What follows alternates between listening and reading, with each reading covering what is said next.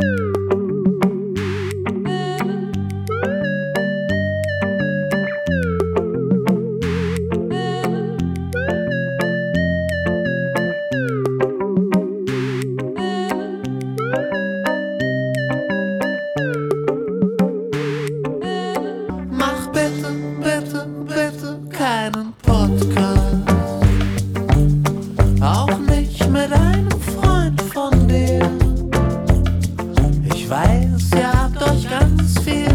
Erzählen. Und dann erzählst du's immerhin nicht mir.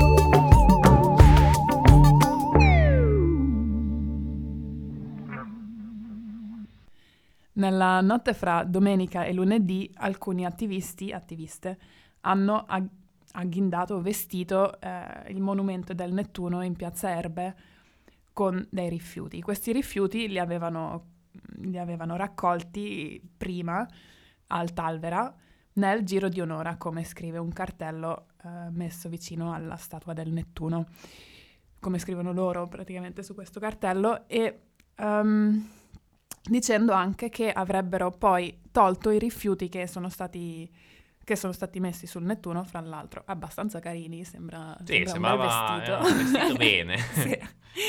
E avrebbero tolto questi, questi rifiuti dopo 48 ore. Il comune è Non intervenuto... l'ha presa bene. No, è anche intervenuto subito, cioè ha subito tolto tutti i rifiuti ehm, per, per pulire in, in questo modo piazza, piazza delle Erbe.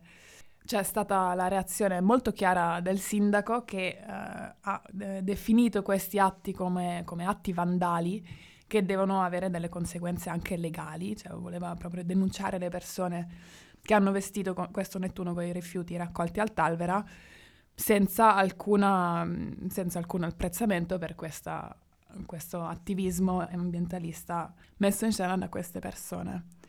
Appunto, queste persone, la domanda che poi si è posto il primo cittadino di Bolzano, anzi non se l'è veramente posta, per lui era quasi una certezza, forse dovuta anche già a qualche controllo delle telecamere nella piazza. Detto questo, appunto, la certezza del sindaco era che fossero dei giovani, dei Mhm. giovani esuberanti, dei giovani che la cui creatività aveva dato loro alla testa e quindi appunto avevano fatto un'azione sconsiderata in qualche sì. modo. Penso che lui definisse anche i giovani proprio minorenni, no? Cioè, Esatto, esattamente, definiva minorenni e, e in un modo estremamente paternalista, questo è, Mm. è veramente oggettivo, non è una considerazione solo nostra, eh, ha detto che pagheranno i loro genitori, ha fatto Mhm. tutta una serie di considerazioni molto nette, anche abbastanza sorprendenti, anche per chi, ad esempio io nella conferenza stampa del lunedì, quella del sindaco e del vice sindaco, e vari giornalisti e giornalisti erano un po' perplessi perché sembrava quasi che l'azione ambientalista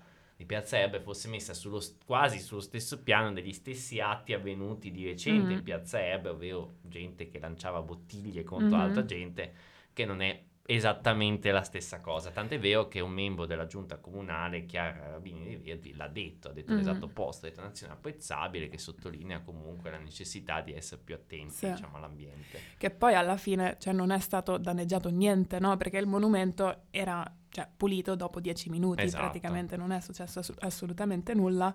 E dunque anche il presidente della giunta, Compa- eh, Compacer, è intervenuto dicendo che, beh, es gibt Schlimmeres, c'è di peggio, no? E poi la cosa, come è andata avanti, no? C'è, c'è stato, ci sono state queste minacce da parte del sindaco che voleva denunciare questi giovani vandali, poi ci sono state moltissime reazioni fra giornalisti, giornaliste, politici, anche molti su Facebook che hanno ehm, ripostato la foto. Mm, quindi ha grande fatto... discussione, quindi effettivamente l'azione ha funzionato. Sì, ha fatto parlare molto. E, mm, e poi però a quanto pare sono state in- identificate le persone che, eh, che hanno, ehm, che hanno commesso questo atto, forse commesso non è la parola giusta, Sì, però... compiuto questo atto vandalico e, e una si è presentata al sindaco a quanto pare chiedendo scusa o comunque manifestando dispiacere per il misunderstanding mm, se, se lo- c'è stato effettivamente Mhm. visto che comunque sembrava a tutti gli effetti un'azione mirata e non un'azione casuale di, di- Mhm. di vandali e di vandalismo ma proprio una cosa appunto voluta mentre la posizione del, del comune sembrava essere molto di condanna assoluta di Mhm. qualcosa che ha come detto molto meno impattante anche sulla, sulla- sulla statua appunto non è stata danneggiata non, non- non c'era nessun danno Sì. E effettivamente poi sembra che anche il sindaco si fosse calmato, non ha fatto più... non ha fatto più sapere niente quindi Anche questo è vero. se, se ci saranno novità Questo esempio di attivismo ambientalista si connette anche a quello che era successo la settimana scorsa al Naturmuseum, ovvero il fatto che è stato, è stato dipinto di nero uno degli acquari eh, al Naturmuseum, sempre in, questa volta in collaborazione anche col Naturmuseum stesso, che era d'accordo, con, d'accordo di, fare, di fare questa cosa, di, di far o di puntare l'az- l'attenzione proprio sull'importanza di parlare di questo tema, di parlare di ambientalismo e far vedere anche le conseguenze che, che il cambiamento climatico può avere. Sì, poi in generale, eh, senza voler adesso costruire un, diciamo, un teorema tutto attorno al tema dell'attivismo in città e anche di una certa militarizzazione dovuta al fatto che appunto comunque il sindaco la prima cosa che ha detto è stata abbiamo le telecamere, possiamo capire chi è stato e Mhm. trovare i responsabili.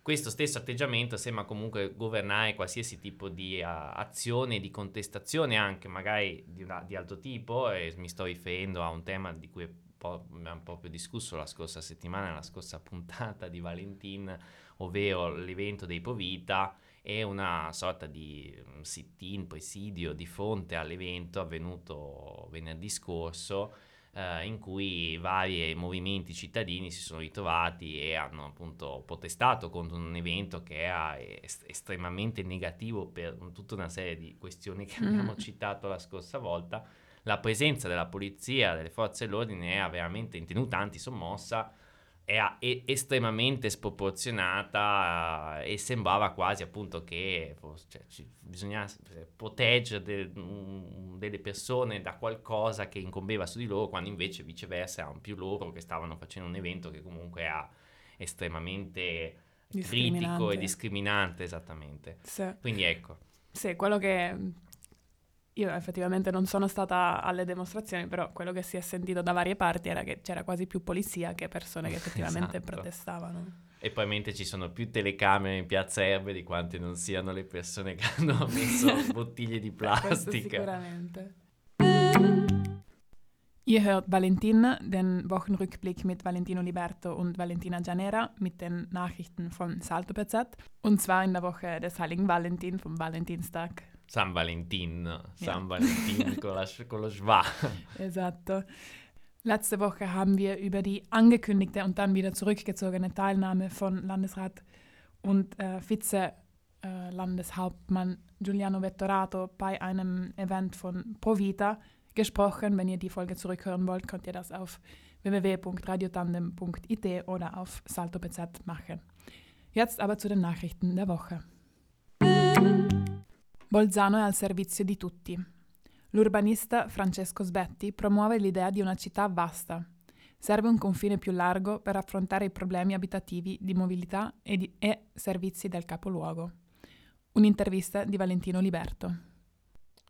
L'urbanista Sbetti, quello dello studio Sbetti Morello, che è il fantasma che si aggira per Bolzano, ovvero uno studio del 2018 sulla situazione abitativa in primis, ma non solo nel capoluogo e di cui si è discusso abbastanza nelle ultime settimane. Ecco, Sbetti, della coppia Sbetti Morello, è a Bolzano questa settimana per un evento sul tema della città metropolitana barra città vasta e ha rilasciato questa intervista un po' per fare ordine e spiegare meglio cosa intende con città metropolitana, lui che se ne è occupato anche a livello nazionale, proprio perché città metropolitana vuol dire un po' tutto e niente. Nel caso nostro, Alto Atesino, in cui non si tratta di fare una nuova provincia con pieni poteri, ma c'è già una provincia autonoma, il suo ragionamento abbastanza interessante è effettivamente le questioni di Bolzano non si fermano ai confini della città, eh, questioni di servizi, mobilità e così via, ma eh, implicano comunque un, una, un'osmosi, diciamo così, con Appiano, con Lives soprattutto e poi anche con Renon, con altri comuni intorno.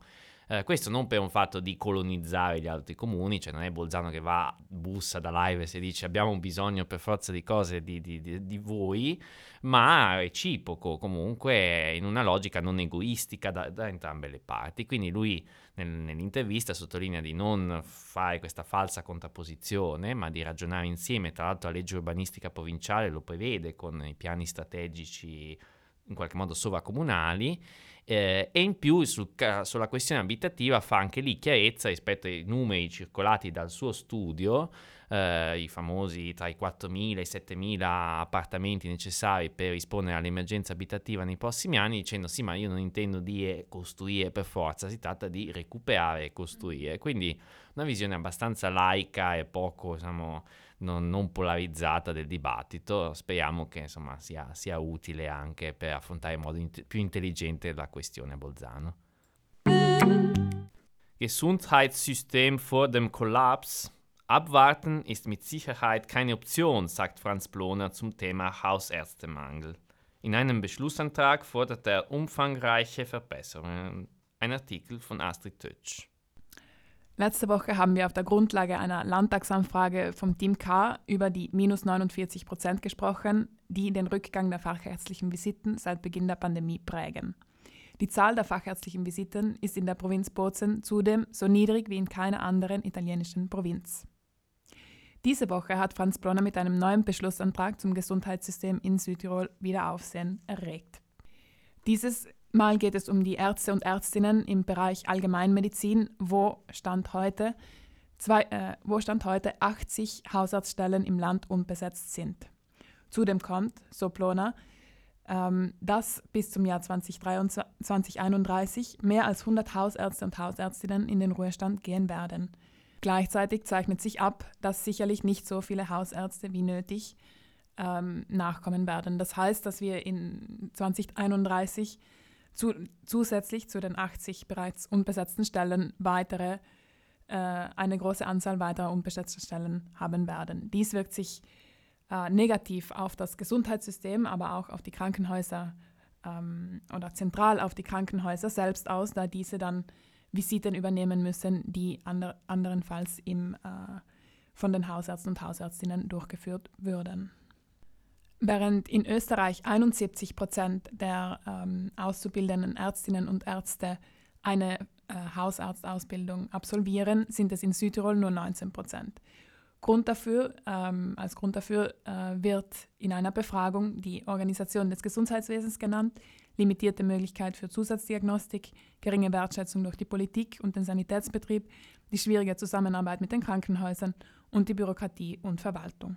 Zudem kommt, dass während der Ausbildung zum Facharzt für Allgemeinmedizin im Vergleich zu anderen Facharztausbildungen kein Arbeitsvertrag abgeschlossen wird. Hier ähm, fordert Plona nur dring nun dringende Interventionen. Ci vorrebbe meno memoria e più storia. Come la destra annacqua i, i crimini nazifascisti con il favore del Consiglio regionale. Lo storico Andrea Di Michele sul voto della mozione che li, li equipara al comunismo. Un'intervista e articolo di Elisa Brunelli. In Consiglio regionale in Trentino Alto Adige è stata approvata una mozione presentata da Fratelli d'Italia che, come illustrano bene Brunelli e nell'intervista di Michele, fa parte di una strategia più generale, una strategia che ha avuto la sua massima eh, diciamo, interpretazione in una, un voto del Parlamento europeo uh, sul ruolo appunto anche del comunismo nella storia del continente e che, come spiega molto bene Di Michele, Uh, fa parte di questa politica della memoria secondo cui appunto comunismo e nazifascismo si possono mettere su uno stesso piano questo, eh, e lo spiega meglio di me sicuramente di Michele, fa parte anche eh, de- de- della spinta data dai paesi dell'est Europa che hanno avuto poi dopo la seconda guerra mondiale, la, la, facciano parte del blocco comunista e che appunto nel momento in cui sono entrati nell'Unione Europea hanno spinto molto per questa equiparazione che però è decisamente problematica per tantissime ragioni, eh, in primo luogo perché sappiamo anche qual è stato il ruolo del, sia dell'Unione Sovietica sia poi della, anche del comunismo nei vari paesi, anche in Italia con la resistenza nella lotta alla, al nazifascismo. Uh, sia perché poi questi documenti che vengono approvati in vari parlamenti regionali, nazionali o europei eh, portano un'equiparazione che porta, diciamo, all'origine del nazifascismo addirittura al patto Molotov-Ribbentrop e perciò quindi in qualche modo al comunismo la responsabilità anche, per esempio, della Shoah eh, o dei crimini in generale del, del nazifascismo. Quindi chiaramente la memoria non è una cosa non connotata a volte politicamente, c'è una strumentalizzazione, per, di cui anche il titolo mem- cioè meno memoria e più storia. Eh, tra l'altro ne, proprio in questi giorni, il 10 febbraio, l'abbiamo vissuto col giorno del ricordo istituito in Italia per le foibe, che anche viene estremamente f- strumentalizzato dal centro-destra e dalla destra. E quindi ecco l'invito è forse a analizzare in modo anche qui più laico la, la storia europea. Che poi anche, un, cioè, quello che a me, che io mi chiedo è anche, cioè, perché si deve fare questo confronto, perché equiparare, no? Cioè, che senso ha prendere due eventi storici importanti con le loro conseguenze e equipararle. Esattamente, sì, perché chiaramente nella storia è ovvio che il comunismo anche ha avuto, ha fatto dei crimini, questo è evidente, sappiamo, però non è veramente paragonare le mele con le pere. Sì, anche fare una, cioè, farci una questione di numeri quando non è questione di numeri, ma di storia, di vissuti. Sì, che poi un'altra cosa che è interessante è anche il fatto che, come dicevi tu, che ci sono i paesi dall'est che spingono per, per far valere anche il peso del comunismo nella memoria comune ehm, europea, cioè il peso negativo del comunismo nella memoria comune europea, però c'è anche la domanda perché noi come Europa dobbiamo per forza avere una memoria comune e interpretare le cose nel, nello stesso modo, no? se i vissuti effettivamente sono diversi. Sì, perché poi non è assolutamente facile, ne abbiamo anche già parlato in altre occasioni sulla memoria, ne parlavamo sul calendario in Sudtirolo, quello appunto con Rhein eh, non è facile costruire una memoria condivisa, quindi è inutile mettere di punto in bianco, nero su bianco, mm-hmm. qualcosa che magari ci vogliono veramente decenni per trovare un punto di, di, in cui ci si trova effettivamente mm-hmm. su un piano comune, quindi queste sono delle forzature. Infatti Elisa Brunelli fa una bella intervista proprio su questo e merita sicuramente leggerla. E con questo ci salutiamo per questa settimana. L'appuntamento, lo ricordiamo, facciamo un po' un reminder di tutte le informazioni, è ogni sabato alle 19 sulle frequenze di Radio Tandem 98.4 Bolzano Unterland e su via streaming sulla, sul sito di Radio Tandem www.radiotandem.it e poi in formato podcast su Salto e su Radio Tandem e lunedì di nuovo in replica intorno alle 8 e mezza del mattino su, su Tandem. Eh, potete scriverci se volete, abbiamo un indirizzo mail valentinx con, con la x, quindi valentinx-radiotandem.it. La sigla è dei Von Wegen Lisbeth, nel caso non lo sappiate, podcast, la molto amata sigla. E chissà, magari un giorno cambieremo, vediamo, state tranquilli, eh, tranquille e niente, alla prossima.